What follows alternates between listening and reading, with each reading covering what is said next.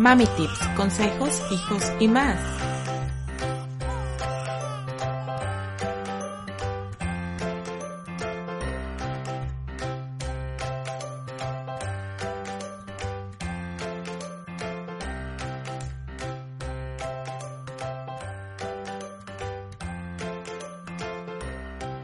Hola a todos los seguidores de Mami Tips.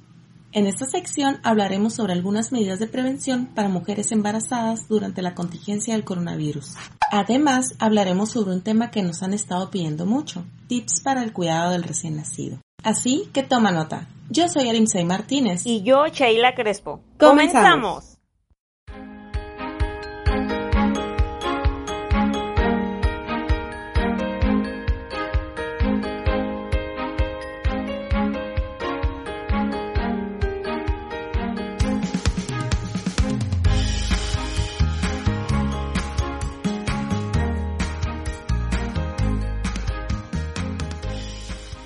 Aunque actualmente no existen datos que muestran que el COVID-19 afecta a las mujeres embarazadas de un modo diferente al resto de las personas, sí sabemos que las mujeres embarazadas tienen un mayor riesgo de enfermarse por otros virus. En ocasiones, esto provoca resultados adversos para la madre o para el niño. Por lo tanto, si estás embarazada, procure reducir su riesgo de enfermarse con algunas medidas de prevención para evitar contagiarse.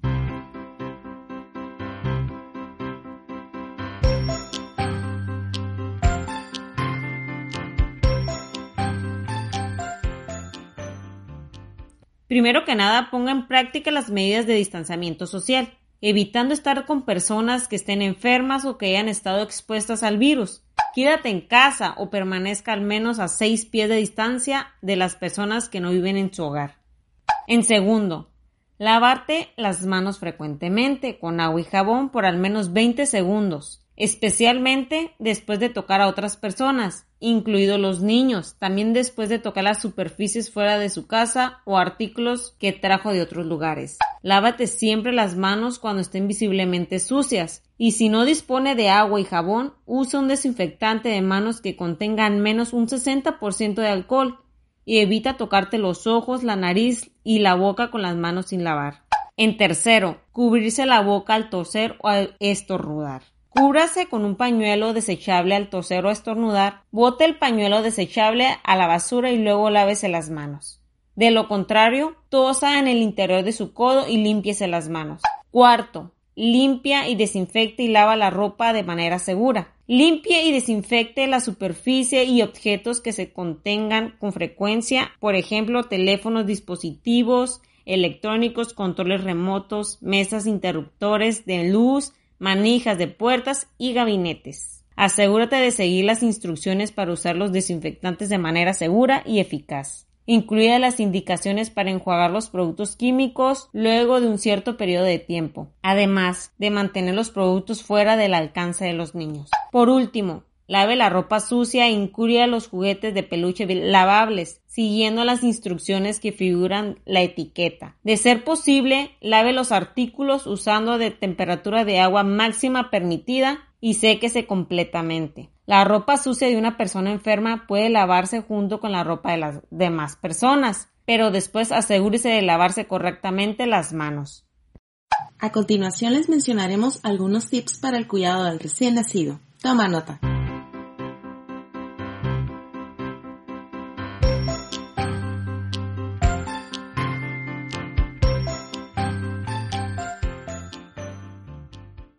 El primer bebé es una total aventura, así que el llegar a casa con el recién nacido genera muchas dudas a los padres primerizos. Si este es tu caso, pongan mucha atención para estos tips.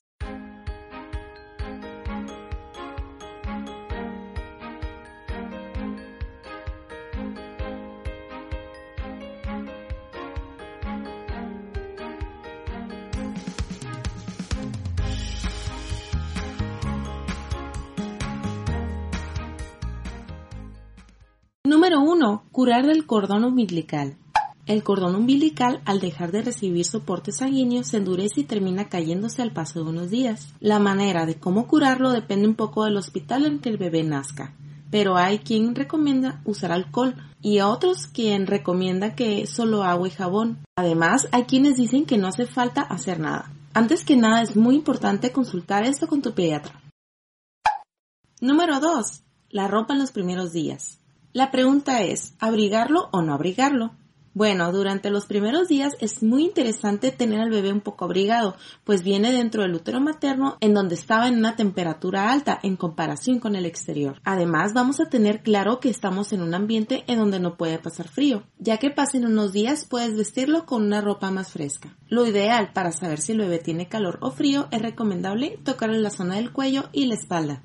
Número 3. El baño. Lo recomendable es bañar al bebé cada dos o tres días y en los días que no lo bañes hacer algún cambio de pañal con agua y jabón. La pregunta es, ¿cómo podemos bañar al bebé? Y bien, puede ser con agua a temperatura adecuada, algunos 36 grados, en lugar donde no haya frío y dejar su toalla y su ropita preparada para después. Ahora que viene el verano no hay mucho problema, pero en época de frío es muy importante secar bien al bebé, sobre todo en los pliegues de su cuerpecito, y luego secarlo y vestirlo rápido. 4. La crema después del baño. Según la Asociación Americana de Pediatría, Dice que un bebé no necesita que le pongan habitualmente cremas, aceites ni talcos. Si la piel del bebé está bien, no hace falta poner nada, pero en caso de que si esté un poco seca en algunas zonas, se le puede poner una crema de bebé en esas zonas, o si se requiere en todo el cuerpo hasta que no queden zonas secas. 5. El cuidado de las uñas. Puede hacerse con una lima o puede hacerse con unas tijeras de punta redonda y es mejor hacerlo en el momento en que el bebé esté relativamente tranquilo que por lo regular es cuando duermen. De todas maneras tenemos que sujetar bien su manita no sea que un movimiento nos pueda llevar a algo que no queremos. Los ojos, la nariz y la boca. Si hay lagañas, que al principio suele ser habitual porque los conductos lagrimales no siempre funcionan bien y no limpian bien el ojo como debieran. Se pueden limpiar con un poco de suero y con una gasa que limpie dentro de hacia fuera. En caso de la nariz, si notamos que tiene moquito y respira bien, es recomendable gota a gota por los servicios nasales, manera en que el moco se vaya diluyendo y así salga más fácil. 7. ¿Cómo limpiar la zona del pañal? Como ya les hemos mencionado, lo ideal es hacer al menos un cambio de pañal al día con agua y con jabón. Eso quiere decir que le laves el área del pañal cada día. Es muy recomendable eso para que no se, no se rocen. Y en otro caso también en vez de lavar con agua y con jabón puedes limpiarlo con toallitas húmedas. La dirección en que usemos para limpiar es muy importante porque según cómo lo hagamos llevaremos los restos hacia el lugar donde quitemos la mano. Número 8. ¿Qué hacer con la costra láctea? La costra láctea es la costra que sale a los lactantes, por eso se les llama así. Es un problema estético, una dermatitis que no, que no produce ningún síntoma y que como tal solo se retira si se quiere. En caso de querer retirarla, solo se suele recomendar que utilices aceite de oliva o de almendras y solamente aplícalo en la cabeza durante un rato. Unos suaves masajes debes de darle al bebé. Número 9. Cortar o no cortar el cabello del infante. El corte del pelo del bebé se hace también por una cuestión de estética. Si en los primeros meses suele caerse una gran parte del pelo bebé y muchos quedan prácticamente calvos, luego hace unos seis meses empieza a salir el pelo definitivo. El cortarlo no hará que el pelo salga más fuerte, así que solo se hace si los padres consideran que el bebé estará mejor con el pelo corto.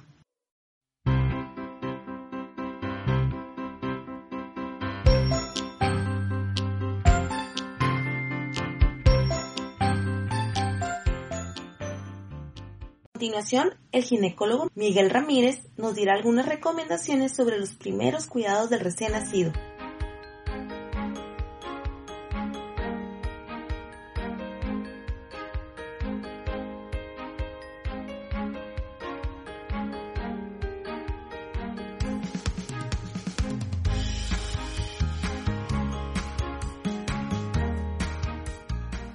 El tema que vamos a tratar hoy son algunas de las dudas más frecuentes que los padres, eh, generalmente los primerizos, realizan a los pediatras durante el primer año de vida. Estas dudas eh, la mayor parte de ellas son dudas banales, pero que hay que contestarlas porque preocupan mucho a los padres. Pues porque la situación es nueva, porque acabamos de tener a nuestro bebé, nos preocupa todo lo que le puede pasar, este grado de sobreprotección que tenemos. Así que hoy vamos a ver dudas tan diversas, pues como cuando le tengo que cortar las uñas, mi niño come lo suficiente, he visto un poco de sangre en el pañal, qué ocurre, qué debo hacer, eh, las vacunas, cómo se ponen, etcétera, etcétera. La primera duda y de las más frecuentes es que para casi ningún padre eh, o madre sus hijos comen lo suficiente. ¿eh? Nos gusta tener a los niños pues bien lozanos, bien hermosos y eh, tanto si les eh, aportamos lactancia materna, que es lo ideal, podéis ver nuestro vídeo sobre lactancia materna para saber un poquito más de ello, o en algunos casos en los que no se pueda o esté contraindicado por ciertas enfermedades, damos lactancia artificial y vamos introduciendo otros alimentos, pues generalmente es, pues es que yo creo que mi niño no consume lo suficiente. Mirad, eh, para esto hay unas tablas donde podemos eh, poner a los niños según el índice. Si los niños tienen un desarrollo ponderal normal, es decir, van creciendo acorde a las tablas nacionales de ese país, no ocurre absolutamente nada. No hay que forzar a los niños a comer. Al contrario, hay que darles ciertas libertad. Igual que vosotros. Vosotros no tenéis la misma cantidad de hambre todos los días, ni los niños son máquinas que tienen que comer a una hora determinada. Ofrecerle, conforme va pasando el tiempo, que prueben todos los alimentos diversas. Fomentar el uso y el consumo de frutas y verduras y productos sanos. Además, no es nada bueno que los niños coman y coman y coman y no dejen de comer, porque lo que estamos favoreciendo es la obesidad infantil y esto es una de las bases fundamentales para que el día de mañana nuestro hijo sea obeso. No queráis meterle en esa enfermedad por eh, ahora ofrecerle todos los productos. Dieta sana, dieta equilibrada y un poquito de, deporte, que hagan, que jueguen, que, que jueguen, que corran, etcétera. ¿Qué otras dudas em, tenemos en la consulta de los pediatras? Pues em, generalmente esto ya viene un poco más pues de las abuelas, ¿no? Eh, pues es que no le han salido los dientes. Bueno, pues es que los dientes comienzan a salir entre el quinto sexto mes y se prolongan hasta los dos años. Em, no ocurre nada porque un niño no quiere decir que esté malnutrido o quiere decir que tenga un desarrollo ponderal menor o que no le vayan a salir. Los dientes salen cuando tienen que salir. No os preocupéis por ello. Otras de las dudas que hay es, eh, ¿le puedo cortar las uñas a mi niño? Pues sí, cuando queráis. Es decir, eh, una de las cosas que hacen los bebés, eh, los recién nacidos en las primeras semanas, pues es arañarse. Con lo cual, pues con unas pequeñas tijeras que venden especiales para los niños pequeños, se pueden cortar las uñas y no ocurre absolutamente nada. Más dudas, también muy relacionadas con que mi niño mm, eh, pues no camina. Pues es que ahora yo quiero que camine y el anterior pues eh, con nueve meses caminaba y este lleva un año y no camina. Tampoco ocurre nada. El desarrollo psicomotor de los niños es variable. Si tenéis varios hijos veréis que, pues que ninguno de ellos es igual y que a unos lo han hecho antes o después. Solo en casos muy graves y extremos eh, es donde tenemos que consultar a nuestro pediatra por estas cosas. Mientras tanto, lo ideal es que el niño primero levante la cabeza tumbado, luego esté sentado un tiempo, luego hay que fomentar que gate y posteriormente él, mismo se irá levantando e irá caminando poco a poco. Las cacas del pañal, otras de las dudas más frecuentes. Pues es que son de este color o de este otro, son muy líquidas o son muy... Las cacas van variando. Al principio los niños, cuando son lactantes, tienen un sistema digestivo que no está formado completamente, que no está desarrollado y entonces pues lo que hacen es que comen, absorben cierta parte de los alimentos y automáticamente hacen deposición. Estas deposiciones suelen ser líquidas. Además van variando conforme va pasando el tiempo y vamos introduciendo diferentes alimentos. Lo normal es que al primero haga entre 6 y 8 deposiciones diarias. Cuando le empiezan a salir los dientes, hacen unas deposiciones líquidas que son muy ácidas, que incluso les provocan esa dermatitis del pañal, se les pone el culete rojo, etcétera, que habrá que tratarlo con diferentes cremas, buena hidratación, buenos cambios y continuos del pañal y posteriormente al final los niños terminan haciendo pues entre dos y tres deposiciones y en el momento que pasan del año pues ya suelen tener una deposición diaria.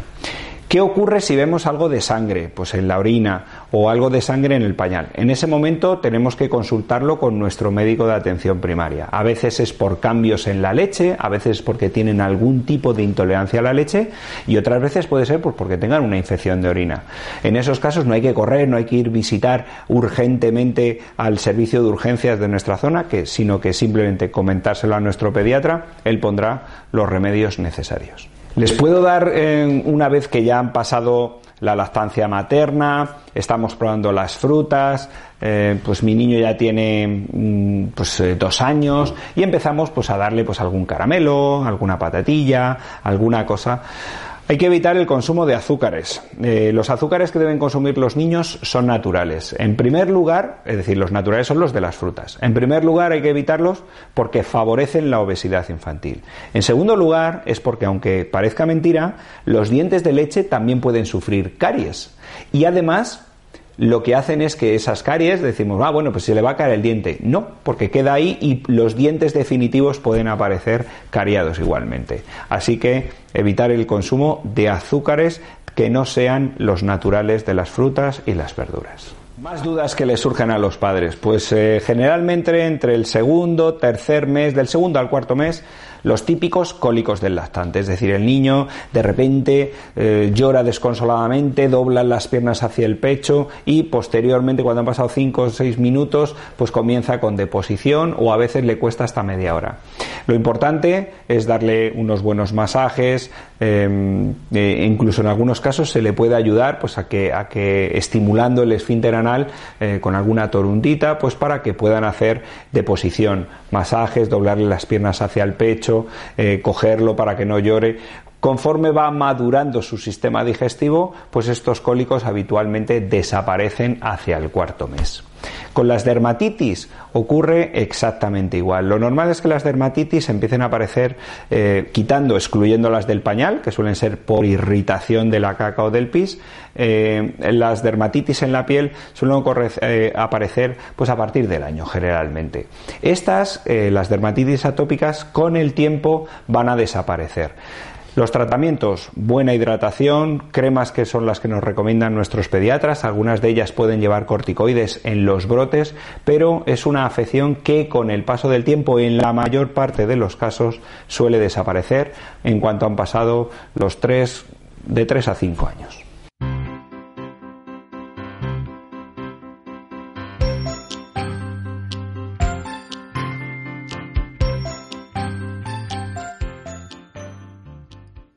Bueno, chicas, por nuestra parte es todo por el día de hoy. Esperamos que toda esta información haya sido de su agrado.